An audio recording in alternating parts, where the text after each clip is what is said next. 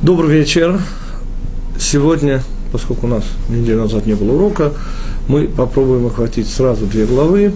Микец и то, что читали в шаббат, и то, что нам предстоит прочесть в ближайший шаббат, недельную главу Вейгаш. И самое первое, что бы мне хотелось заметить, это удивительная нелогичность окончания главы Микец и, соответственно, начало главы Ваигаш. Дело в том, напомним себе, что в конце недельной главы Микец Йосеф, по известным соображениям, он проводит братьев сквозь тот лабиринт, через который ему пришлось самому пройти, и, как объясняет Рав Яков Кули, автор комментария Миавлоэз, тем самым он в кавычках вынуждает братьев совершить чуву. И в конечном итоге быть готовыми отдать свои жизни за жизнь того, кто исполняет роль Юсефа, то есть за жизнь Бениамина. Но при этом мы натыкаемся на следующую очевидную нелогичность. Йосеф подкладывает кубок, о котором мы немножко говорили в теме яичница как Божий дар, кубок, где, собственно, мы видим намек на предугадывание и гадание.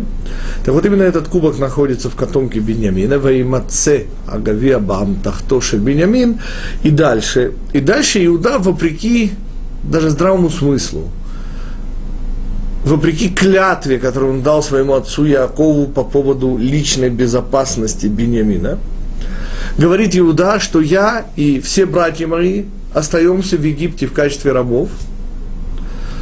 И когда Яков, прошу прощения, когда Иосиф проявляет джентльменство, Иосиф все еще не узнанный братьями, проявляет совершенно, э, ведет себя по-джентльменски и говорит, что ни в коем случае не вы все остаетесь рабами в Египте, а лишь тот, кто виновен в краже. Этим заканчивается недельная глава Микец. И начало недельной главы, недельной главы нашей ближайшей субботы Вайшлах, Вайгаш, прошу прощения, подступает Иуда к Юсефу, и Мидраж добавляет очень много красок тому, что, собственно, он ему говорит, насколько гневом и невероятной энергией исполнены его речи. И все это, мягко выражаясь, непонятно, поскольку он только что был готов не только сам стать рабом, но даже того, о ком он клялся своему отцу, тем не менее тоже отдать в рабство. И все меняется, ну, буквально за секунду и непонятно по какой причине. То есть совершенно непонятно, как податливость и, в кавычках, угодливость Иуды, так и его внезапный гнев. Что, собственно, произошло? И ответ изумительно прост. Господа, если вы вспомните, второй сон Иосифа вовсе не был повторением первого сна. Ведь если в первом сне, очевидно, речь шла о командной работе, где все в поле, все собирают, и в конце концов, как и полагается, команде нужен лидер. Почему не Иосиф, в конце концов? Тем не менее, гнев и ненависть вызывает этот сон у братьев. Но второй сон, господа, про который следует вообще задать вопрос, о чем он рассказывает – ведь ежели первый сон вызвал такое неприятие и ненависть, то зачем второй? Ответ. Второй сон вовсе не подобен первому, господа, при всем, казалось бы, внешнем сходстве. Потому что, господа, никак не получается, ну, например, папа и мама не получаются, поскольку нет в живых Рахели. Тогда кто кланяется, простите, или более точно зададим вопрос не кто, а кому кланяются, кому поклоняются, кому подчиняются солнце, простите, луна и звезды. Ответ Всевышнему, а кому же еще? Тогда не понял. Неужели Йосеф собирался сыграть роль Всевышнего? Ответ все непременно. Более того, он ее играет в том самом отрывке, в котором, который мы сейчас э, обсуждаем, который поставил нас в тупик. А именно – Вся причина, из-за которой Иуда, в кавычках, столь покладист, он готов претерпеть любые, любые, и даже Бениамина в рабство. Только лишь почему? Потому что он понимает, это явно мера за меру. Все, что они сделали Йосефу, теперь и мою.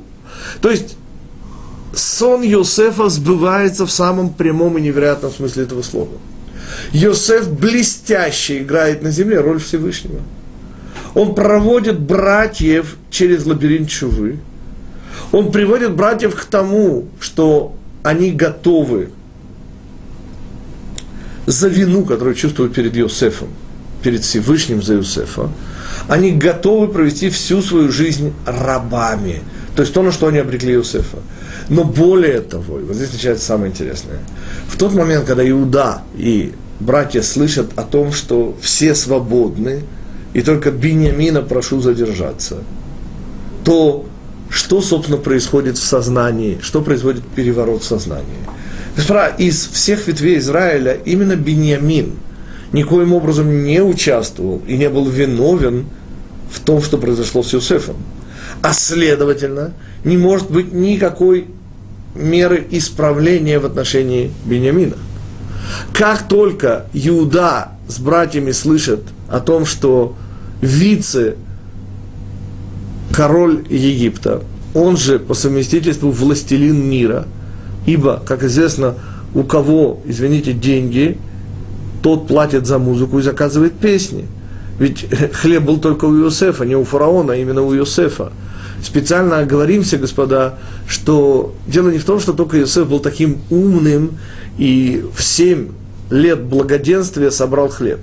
Поверьте мне, что не менее умными были все остальные люди. Просто, господа, знаете ли вы о том, сколько лет хранится стратегический запас зерна великими странами на случай войны? Ответ не более двух лет – это в современных зернохранилищах, с кондиционированием воздуха, с влажностью и со всеми, всеми, всеми современными. Простите, как можно было сохранить зерно, простите, в течение даже одного года, я не говорю семи лет, но даже одного года. И, естественно, к тому моменту, о котором идет речь, второй год, а потом проходит еще год, это уже третий год голода – Понятно, что у него никого, ни у кого никакого хлеба близко нет. И решение фараона возложить обязанность собрать и хранить хлеб на Иосифа, поверьте мне, что предводитель, скажем так, директор виночерпия сделал все, чтобы Иосиф не занял ту должность, которую он в конце концов занял. Помните, характеризуя его, не забывая сказать, что он чужой, что он раб, что он провинившийся. И вообще, ну, негоже, как говорили во Франции, лилиям прясть. Да? Только в обратную сторону. Ну, ну не может столь нижайший занять никакого высокого положения. И напоминаю, что этот самый директор виночерпия вспоминает о Иосифе не от хорошей жизни. Потому что напоминаю, что говорит Пятикнижие Моисеева. Что все волхвы египетские расписались в полном неумении. Господа, а вы понимаете, что должно было быть дальше? А дальше должны были полететь головы. Потому что, извините, есть абсолютный монарх, который задает вопрос и не получает ответа. И тогда он начнет нервничать, господа. А вы вспомните, что когда, например, Иван Грозный переживал, да, то, извините, не успевали вытаскивать испыточных трупы. Ну и дело же не в Малюте Скуратове снова – Дело в том, что когда у нас абсолютный монарх, и он начинает нервничать, это, извините, все ближайшее окружение начинает очень сильно бояться за свою жизнь. И только под угрозой личной, ощутимой угрозой своей жизни, и вспомнил о Иосифе, и сделал все, чтобы... Так вопрос, господа, объясняет Любавичский Рэбе, Раби Минахем Эдлшнерсон, что, услышав слово Всевышний, фараон сразу все понял. Поскольку Почему его не удовлетворяли истории волхвов про семь дочерей, и семь сыновей, и семь таких, и семь домов, и, и все возможные семерки? Потому что фараон, хотя и не понимал смысла сна, прекрасно понимал, что эта речь идет о его дорогоценной жизни и жизни всех его подданных. И весь Египет, и весь мир зависит от понимания или непонимания этого сна. И потому, услышав Всевышний, он сразу понимает, что этот безвестный юноша, чужой раб, да еще осужденный на смертную казнь. Он и есть тот единственный в мире человек, который способен решить эту проблему.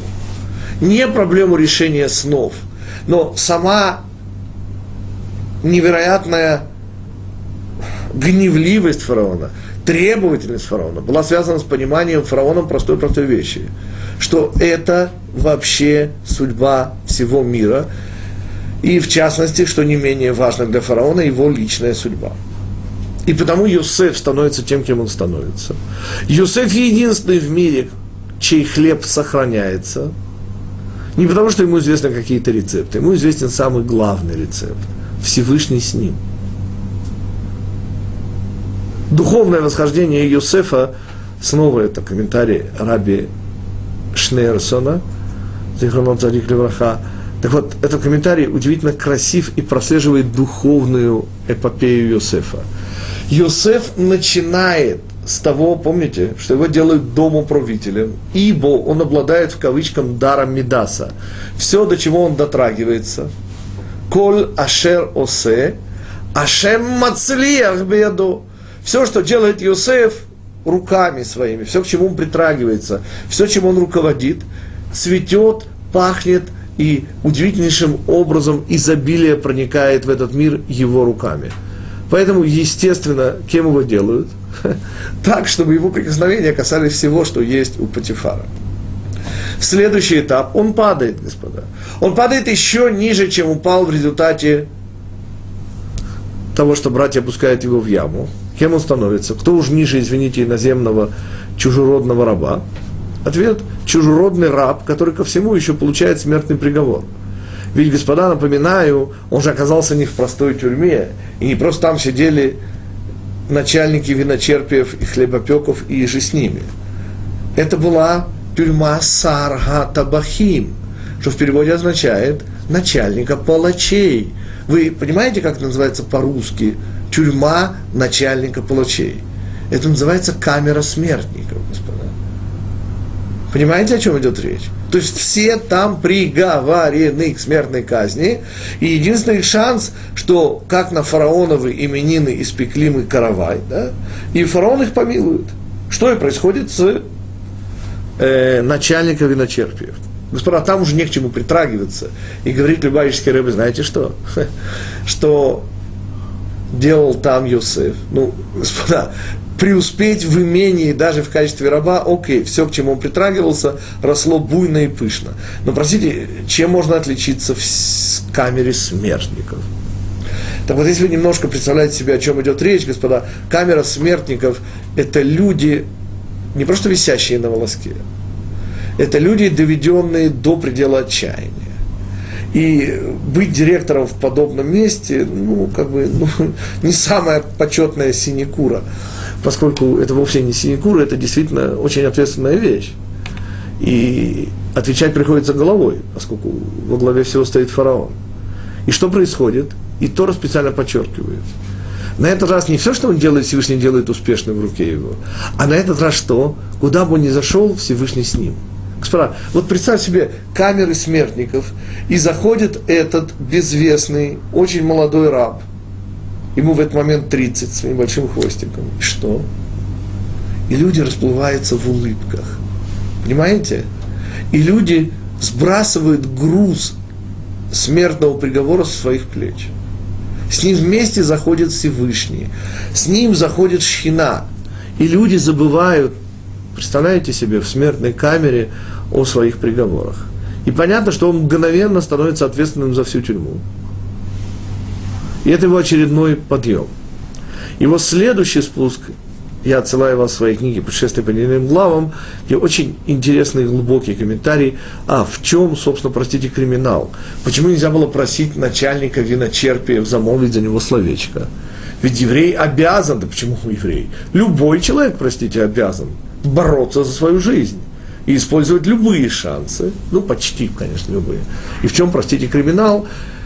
Комментарий очень глубокий и интересный. Отсылаю всех интересующихся к книге «Путешествие по недельным главам». Первая часть.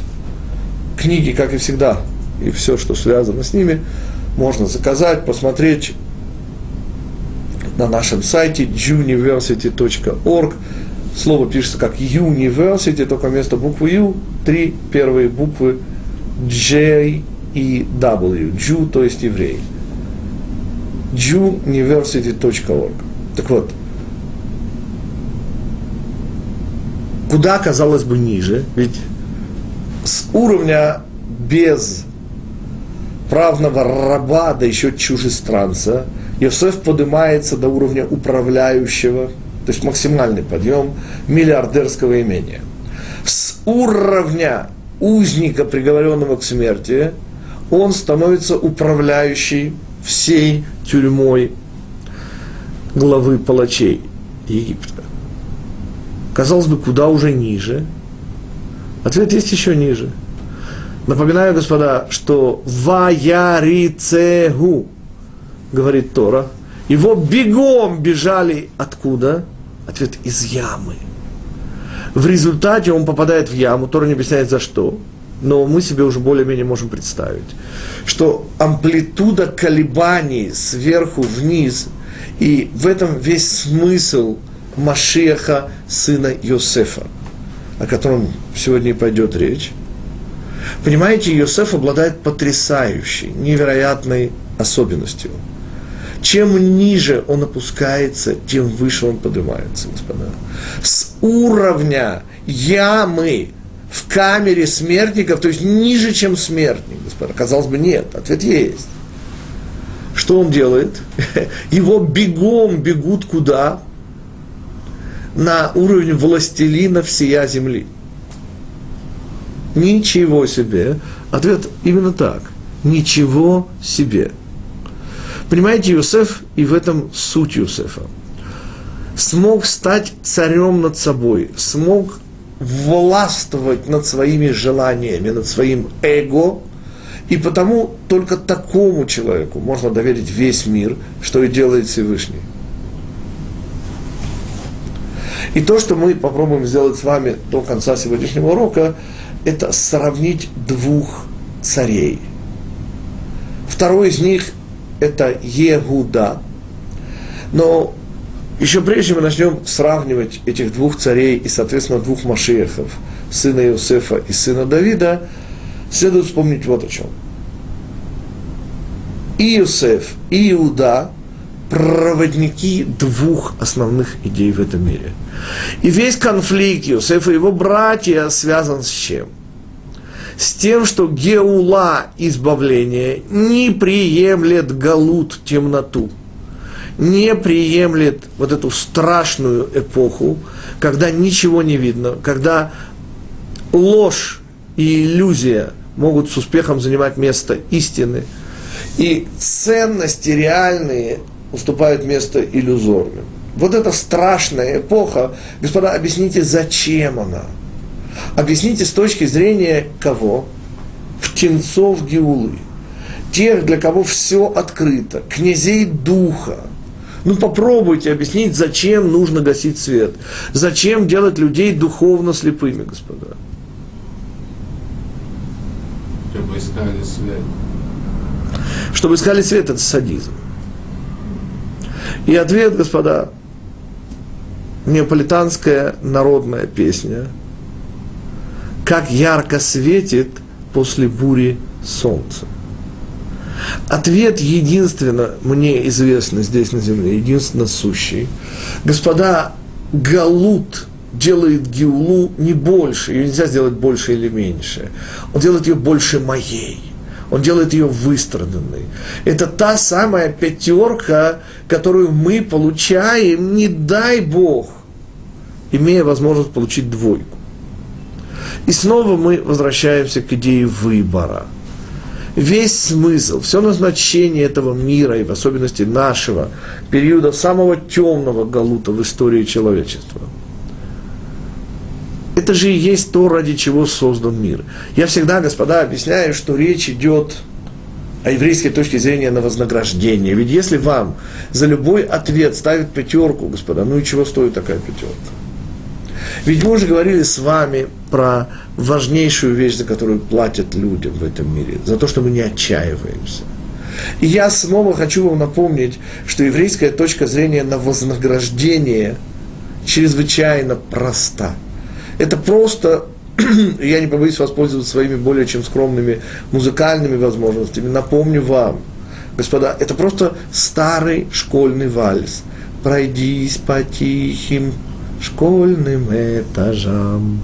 Здесь понята и прожито немало. Был голос робок, мел в руке дрожал, но ты домой с победою бежал. Вот это называется рай, господа. Вот это вознаграждение. Жизнь ставит перед нами совершенно трудную задачку. Если нам удается эту задачку, слава Богу, решить, с Божьей, естественно, помощью, то это и есть пятерка. Это и есть вознаграждение, это то, ради чего создан этот мир. И следовательно, господа, тем не менее, с точки зрения отличников боевой и в особенности политической подготовки, братьев Юсефа, это слишком тяжело, господа. Это не нужно. Не нужны все эти испытания. Да? Пусть всегда будет солнце. Вот девиз братьев. Их ошибка в конечном итоге и есть воцарение Иосифа. Их неприятие Иосифа что делает? Делает Иосифа царем, властелином всея земли. И вот здесь и кроется причина конфликта. Собственно, Рав Мойши Шапира, кому принадлежит этот комментарий, увидев число 2, Машех сын Иосифа, Машех сын Давида, как и всегда, говорит, что мы можем применить и ни капельки не ошибиться – мужское и женское начало, 0 и 1, эмоцию и разум. Таким образом, мы сразу понимаем, что Йосеф, который соответствует качеству Есод, а Есод, господа, это предпоследнее перед царствованием абсолютным качество, которое подразумевает абсолютно джентльменский набор всех качеств. То есть Йосеф, он властелин над собой, в особенности над своим сердцем – что мы будем теперь и дальше, в ближайшие полчаса, понимать под сердцем? Источник всех желаний. Ну, а противостоит сердцу, если хотите, другой полюс – разум. Разум и эмоция. И Йосеф, и это наша сила в Галуте, да, это наша эмоциональная нерастворенность.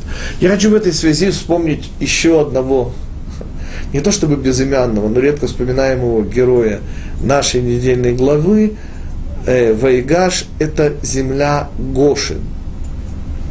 Как и всегда, вслед за Козьмой Прудьковым, мы с вами попробуем увидеть корень. Помните, как говорил Козьма Прудьков, зри в корень. Господа, что это за корень такой? Гошен. И ответ интереснейший. Вообще-то нет такого корня в иврите. По крайней мере, мне такой корень неизвестен.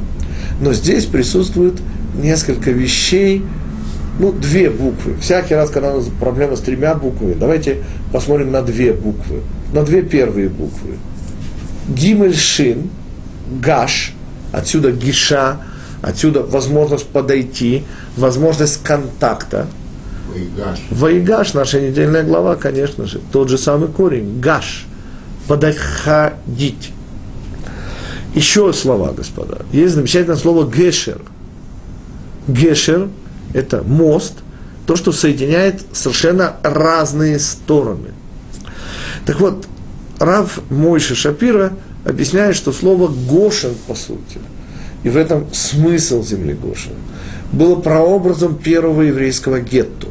Только гетто в хорошем смысле этого слова, наверное, надо было бы сказать Иудерия, еврейский район – а в чем была, простите, господа, идея еврейского района?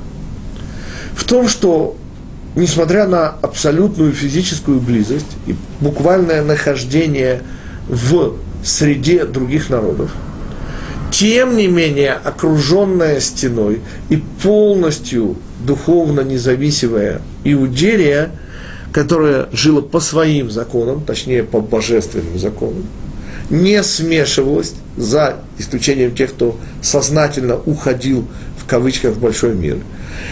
И вот эта Иудея, вот этот еврейский район, да, и, и была наша внутренняя сила, которая позволила нам сохранить себя, сохранить свою еврейскую сущность. Так вот, это наследство нашей мамы Сары.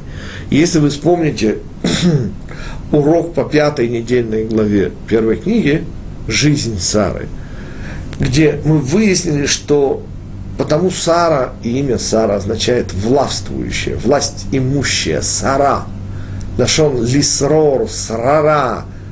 Да? Почему оно так называется? Власть имущая, властительная. Ответ. Потому что всю свою жизнь, как мы учили с вами, посвятила Сара одной единственной вещи. Своему сыну Ицхаку, точнее еврейскому народу. Она была той, кто избавила еврейский народ от всяких чуждых влияний. Помните, с непримиримой совершенно жестокостью в кавычках, Сара отправляет 15-летнего Ишмаэля и его маму Хагар от Ицхака. Она принципиально ограничивает его контакты с внешним миром, и в результате Ицхак, а за ним и весь наш народ на протяжении всей истории сохраняют свою самобытность. И что, собственно, заставило меня вспомнить имя нашей мамы Сары? Ответ, конечно же, земля Гошин была дана Саре в подарок фараонов наряду со всеми другими подарками. И, следовательно, эта земля была не Египет. Это была Иудерия, первая в истории еврейская земля внутри чужой страны. Именно здесь, в ситуации, где есть две возможности, на первый взгляд. Спускаться или не спускаться. И обратите внимание, господа, на удивительный момент. Яков спускается в Бершеву, а Бершева это ворота в Египет, как и сегодня, южная столица Израиля. Именно оттуда ушел в Египет Авраам. Но там Яков молится Богу Ицхака. Первый и единственный раз во всем Пятикнижии упомянут Бог Ицхака. Не Бог Авраама и Ицхака. Не Бог Авраама, Ицхака и Якова, а только Бог Ицхака. Что значит Бог Ицхака, господа? Это, конечно же, тот самый Всевышний, который не позволил и остановил Ицхака. Именно там, в Бершеве, не дал ему спуститься в Египет – и сказал, оставайся в стране, и я буду с тобой. О, как мечтает, как немыслимо желает Яков услышать то же самое. И потому он молится Богу Ицхака, не Богу Авраама. Авраам спустился в Египет. Он молится тому самому Богу Ицхака, который не допустил спуска в Египет. И тем не менее, спуск предначертан. Так вот, победа Юсефа. Но что такое Ваигаш?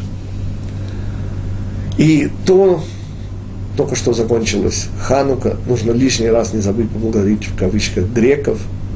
Благодаря грекам, господа, у нас есть автора, как мы уже учили с вами, именно в недельной главе «Жизнь Сары», пятая глава.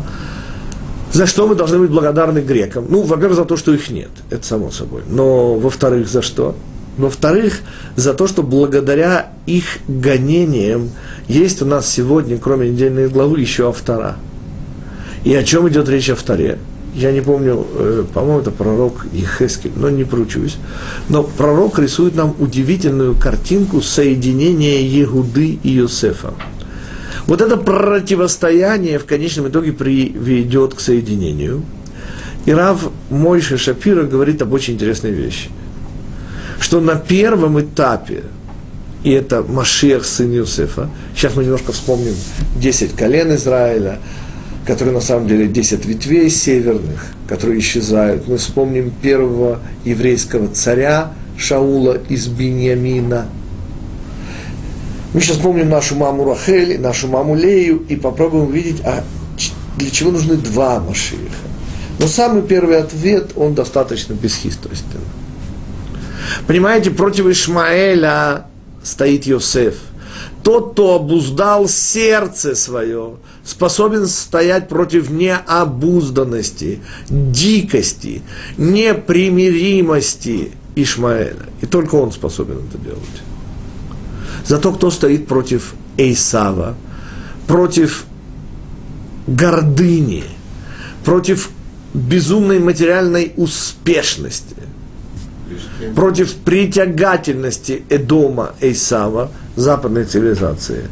Вот здесь и проявляется удивительное качество Егуды. Иуда благодарный. Благодарный за что? За подарки Всевышнего. Иуда это тот, кто смог убрать себя, сказав на суде над Тамар, она права, а я не прав.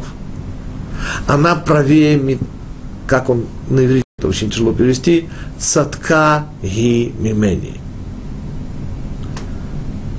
То есть Иуда, объясняет Равмойша Шапира, это способность возобладать над самым страшным искусом на земле. А самый страшный искус на земле, господа, это не желание, это мысль. В испытании Йосефа, господа, где субтильная дамочка, так, распаковывается полностью перед Юсефом и пытается его соблазнить. Самое страшное испытание, говорят мудрецы, было все-таки не половые гормоны. Все было еще страшнее. Дело в том, что она принесла справку от астрологов, где было черным по белому написано, что от Йосефа и дома Патифара произойдет Машиях. Астрологи не ошиблись, господа. Астрология тогда была точная наука. Действительно, Оснат, удочеренная домом Патифара, выйдя замуж за Иосифа, да, становится матерью Машиеха, сына Иосифа. Именно Эфраим, Иошуа бен Нун, и северные цари из Ефраима, и были теми, кто смогли противостоять всеобщей разнузданности мира – я напоминаю, когда мы начинаем все называться Иудим, интереснейший, потрясающий сильный момент. Господа, отдаете ли вы себе отчет, когда мы начали называться иудеями, Иудим? Ведь мы же всегда назывались евреями, Иврим. Когда? Ответ важнейший. Мигелат Эстер. Мордехай Аюди, Велеудим Айта Ора, Весимха, Весасон, Вейкар мы впервые называемся Иудим, не впервые, впервые, но впервые только Иудим, никак не евреем, в книге, которая по сути есть раздел между эпохой, когда еще есть пророки, и когда пророчество исчезает из этого мира. И о чем идет речь?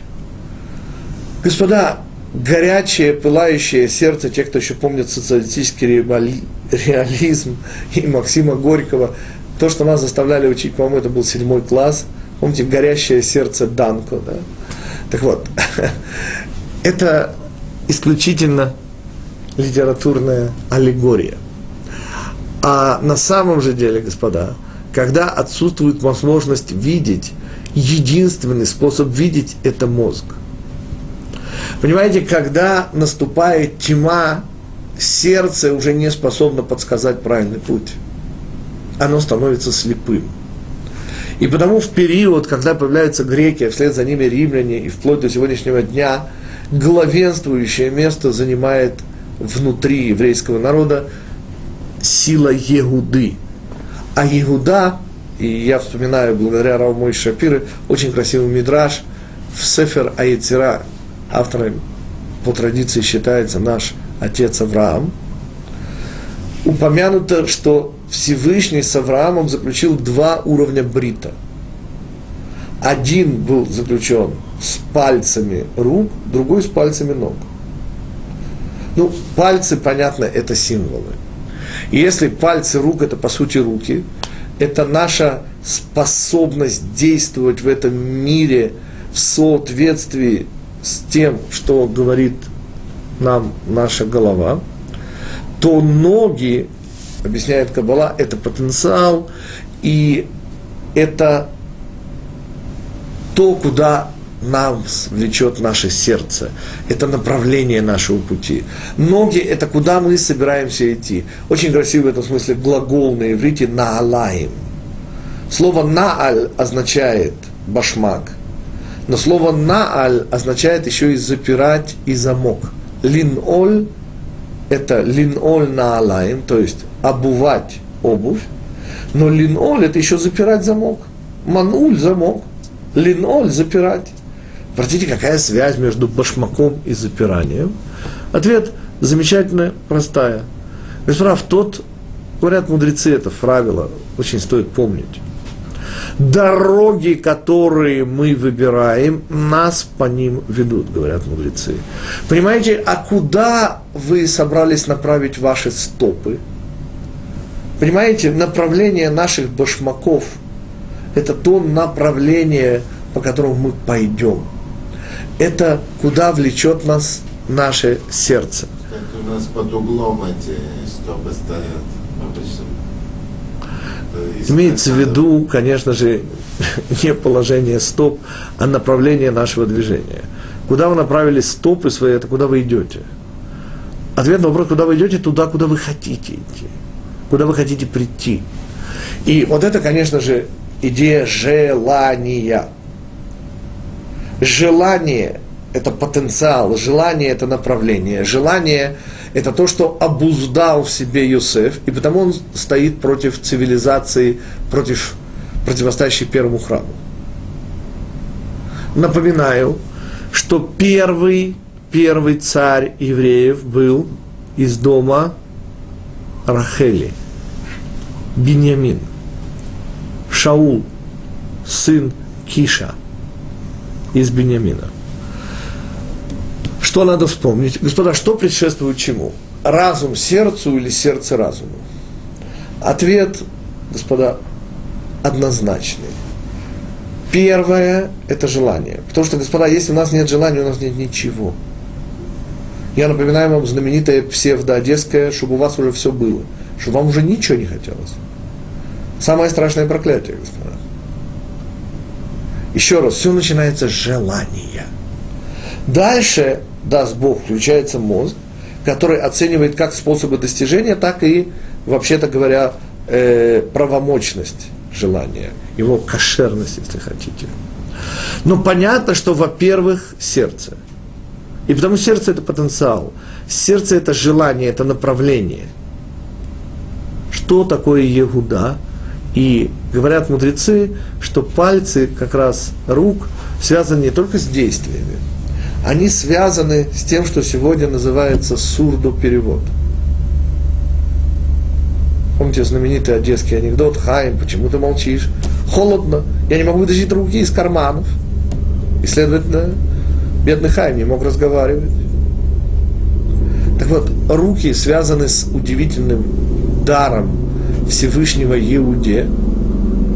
Коле Егуда. Голос Иуды. Йосеф же – это сердце. И таким образом, что мы обнаруживаем?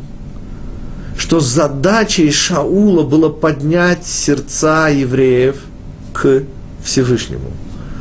И мудрецы, по-моему, в трактате Сатан, но снова не поручусь за трактат, говорят, Шауль эхад вальтало, Давид штаим велуалуло. У нашего царя Шаула была одна ошибка, и она стоила ему царства. У Давида было две ошибки, и Батшева, и, э, ну, как звали этого генерала, э,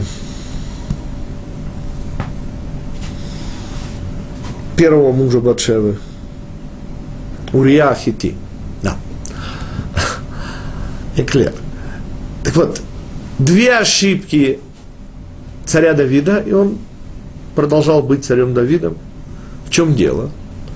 Ответ очень интересный. Дело в том, что царь Давид ошибается в том, в чем ему не то чтобы позволительно ошибаться, но в том, в чем его ошибка не смертельна. Он ошибается не в расчете, расчеты у него всегда были правильные. Он ошибается в направлении, которое указывает ему сердце. И это вещь поправимая. При условии, конечно же, что он ее, как и подобает царю Давиду, которому мы и учим, Чуву, он эти ошибки исправляет. Не так у царя Шаула. Царь Шаул говорит о чем? Прислушался я, а напоминаю, что глагол прислушиваться, слушать это всегда сердцем. Лев шомеа. Сердце слышит. Слышит, чувствует. То есть, задачей, задачей царя Шаула было поднять сердца евреев к Всевышнему. И он, к сожалению, не справился с этой задачей. И потому она обошлась ему в царство. Снова никаких личных, не дай Бог, э, промахов у царя Шаула не было. Но у царя Давида два промаха были связаны тоже с желаниями. Ему показали Батшеву, которая должна была родить Машиаха, и он устремился к ней. Точно так же он попробовал убрать неожиданное препятствие в лице Урии Хитийца. Обе эти ошибки, эти ошибки сердца.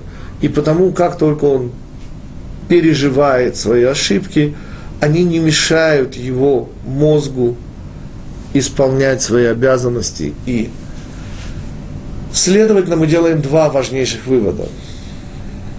Две плоскости – рацио и эмоции. Два Машиеха – Давид и Иосиф. При этом Иосиф соответствует эпохе первого храма, когда есть пророчество и когда евреев совращают сильные страсти, неправильные, неограненные желания, в то время как Давид вот уже две с половиной тысячи лет помогает нам побеждать греков и, и же с ними римлян и прочие западные европейские и североамериканские штаты. Я прошу прощения.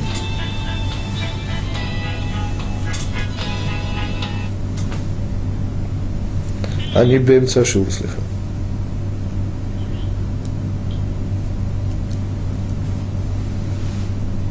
Так, мы уберем эту помеху, прошу прощения. Таким образом, мы сформулировали отправные точки того, что позволит нам, например, понять, почему 10 ветвей Израиля откалываются и конечном итоге исчезают вплоть до наступления третьей и последней эпохи, это уже эпоха Машеха, когда в результате войны Гога и Магога Ишмаэль и Исав соединятся. И тогда вынужденное соединение Йосефа и Иуды приведет, конечно же, к победе истины на земле и к приходу, дай Бог поскорее, Машеха, сына Давида. Итак, три эпохи первые две тысячи лет, вторые две тысячи лет и последние две тысячи лет. Но в данном случае это эпохи первого, второго и третьего храма.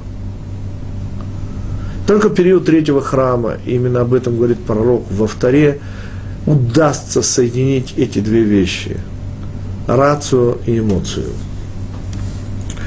Причем это будет сделано именно в результате вынужденности – Дело в том, что Ишмаэль и Исав начнут войну друг с другом, говорит пророк Ехескель. Вслед за этим во всем обвинят евреев, и тогда соединятся против нас.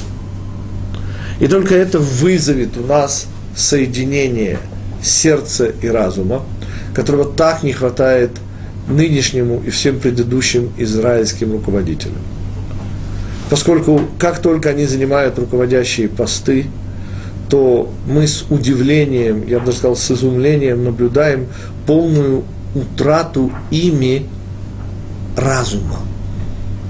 Я напоминаю, что первая каденция господина Нетаньяу в 96 году, его самые ярые сторонники кричали, «Беньямин, открой свою книгу и прочитай, что ты написал. Ну как же ты поступаешь наоборот?» Ответ теперь изумительно просто, господа. То, чем руководствуется да, лидеры этой страны – это сердце, это желаемое.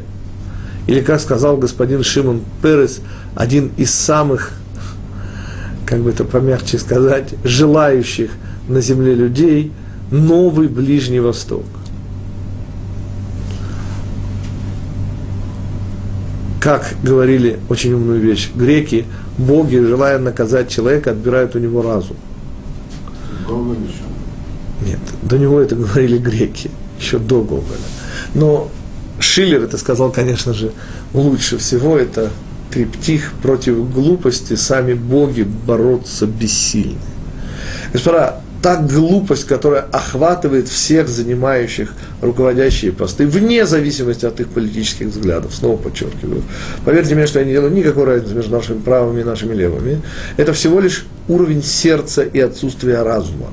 Все они, к сожалению, полностью лишены того, что будет у Машеха, сына Давида. У него будет удивительная, светлейшая еврейская голова, которая будет соединена с не менее чистыми устремлениями сердца. Но все это дело будущего, а пока вспомним о прошлом. Итак, вслед за Шаулом и Давидом, во времена внука Давида, царя Рехов-Ама, Йоровам бен Нават, по, господа, тем, кто не помнит, напоминаю, по приказу Всевышнего разрывает Израиль на две части. Пророк Ахия, который встречается Яроваму, рвет на себе одежду, объясняя, что те 10 кусков – это и есть 10 ветвей Израиля, которые он оторвет от целости Израиля. Для чего? И в чем задача Яровама? Задача Яровама, подобно задаче Шаула, была поднять сердца Израиля, господа. И он их поднял, но не в ту сторону. Помните, он, несомненно, оказал потрясающее по своей силе эмоциональное влияние на евреев. Он смог по сердцу своему, специально говорит книга царств, Вторая книга царств специально говорит о том, я сейчас не помню точно на иврите этот э, посук, но его смысл доношу абсолютно точно. Он по сердцу своему установил праздник. То есть, его желание, желание праздника было совершенно правильным, господа. Но это нельзя делать по сердцу. Праздники, простите, устанавливаются по еврейскому календарю, который, естественно, связан с мудростью, с разумом. И потому в конечном итоге те, кто пошли за сердцем своим, к сожалению, полностью оторвались от истины, от категории разума, от Машеха, сына Давида, и потому они исчезают. И на сегодняшний день ситуация минимальна, и оставшиеся 15 минут мы с вами посвятим, что же такое Машех, сын Давида, и чего нет у Юсефа. Ну ведь, не дай Бог, нельзя же говорить о мудрейшем и праведнейшем Иосифе, как о человеке, у которого, не дай Бог, не было рассудка. Конечно, он у него был, точно так же, как у Иуды было сердце. Он вовсе не был роботом, господа. Но мы сейчас говорим о превалировании, это во-первых. И задачей, которую решал в этом мире Иосиф, были задачи сердечные. Иуда же решал самую трудную задачу. А стоит ли цель средств? Ведь я напоминаю, что у нас страшном судилище, где эталон женщины Тамар, как и полагается эталону, должны были сжечь, чтобы выжечь блуд э, в мире, не дать ему обосноваться здесь. Иуда, чтобы не ставить себя на посмешище, ведь Мидраж говорит совершенно удивительную вещь что голопузы ребятенки бегали всю оставшуюся жизнь за Иудой, показывали на него пальчиками и, держась за животики, умирали со смеху. То есть понять, что сделал постыдного этот дядя, они не могли. Они были маленькие дети. Но взрослые сказали им, и они в этом смысле умирали со смеху, господа. Вы только подумайте, на что пошел Иуда. Мудрецы специально подчеркивают, что на суде, где он заседал, заседали на секундочку Авраам и Ицхак, и Яаков, три наших праотца. То есть было присутствие Всевышнего. И он, имея все возможности, что сказать, у защиты появились новые вещественные доказательства. Дело отдается на доследование. И кто, вы простите, кинул в него камень? Ну, хоть какие-нибудь возражения есть? Ответ, конечно, нет. И что? И он смог бы соблюсти, извините, кто же способен встать и потерять лицо при всем честном народе?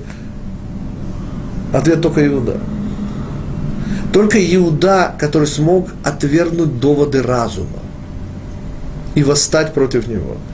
Он овладел собственным разумом, Юсеф устоял против сердца, против совершенно бесспорных доказательств того, что эту тягу сердечную к жене Патифара можно и должно удовлетворить.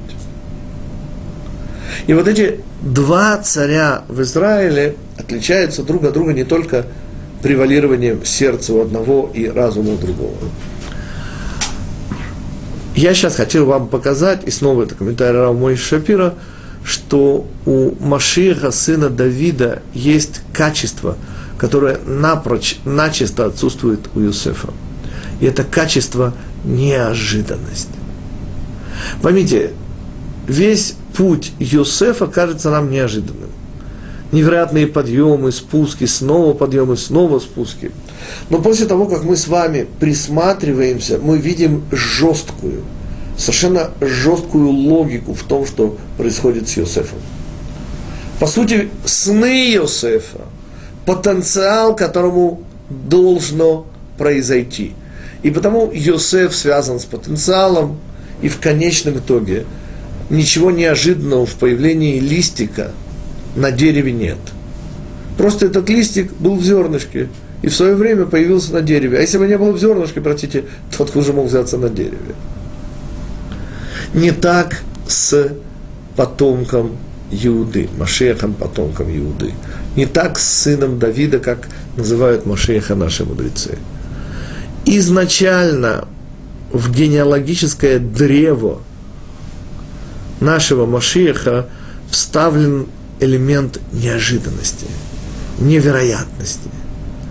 Этот элемент в гены Машеха привносят Рут и Наама. Рут – Моавитянка и Наама – Аманитянка. Кто не слышал имени Наамы, это жена, одна из тысячи, царя Шломо, которая мама следующего царя Рехов Ама.